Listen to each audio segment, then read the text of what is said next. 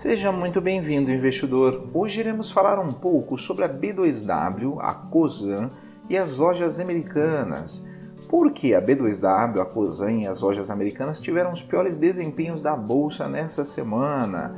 Na semana, o índice Bovespa acumulou uma perda moderada de 0,88% e no balanço da semana, quem levou o pior ah, foram as papéis, os papéis da B2W, da COSAN e das lojas americanas. Vamos conferir o que afetou o desempenho de cada um deles.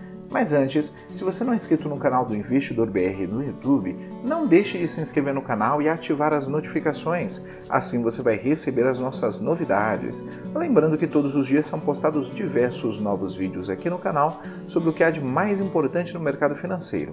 E acompanhe também o nosso podcast Investidor BR nas principais plataformas de podcast.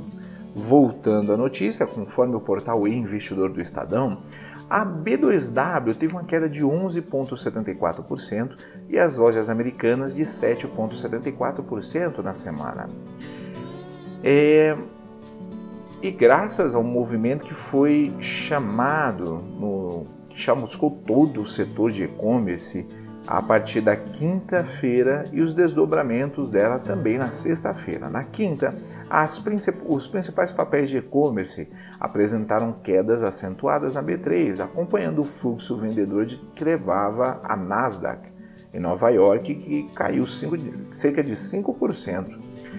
Eu vejo que os preços estavam muito esticados, assim aponta Júlia Monteiro, analista da MyCap.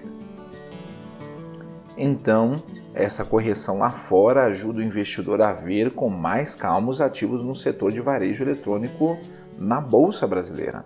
Assim como no exterior, os papéis eram o alvo preferencial das realizações de lucro pela forte alta que apresentam desde o início do ano.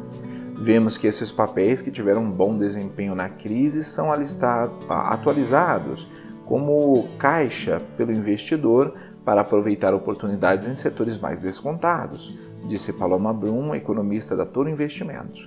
Para Jorge Junqueira, da Gauss, esse movimento negativo foi muito mais técnico do que realmente de fundamentos.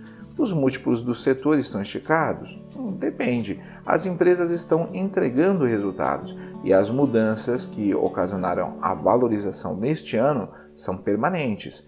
Então vejo essa troca de posições como algo bem pontual do que uma tendência que veio para ficar.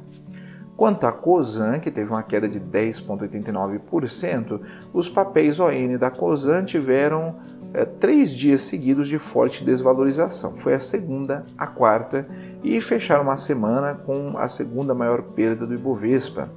Para Marshall Zamberi, da Necton, o mercado pode estar retirando, pode assim estar retirando o preço dos papéis, uma empolgação gerada pela proposta de reorganização societária do grupo, que, entre outros pontos, inclui a abertura de capital de diferentes unidades da empresa, como a Compass.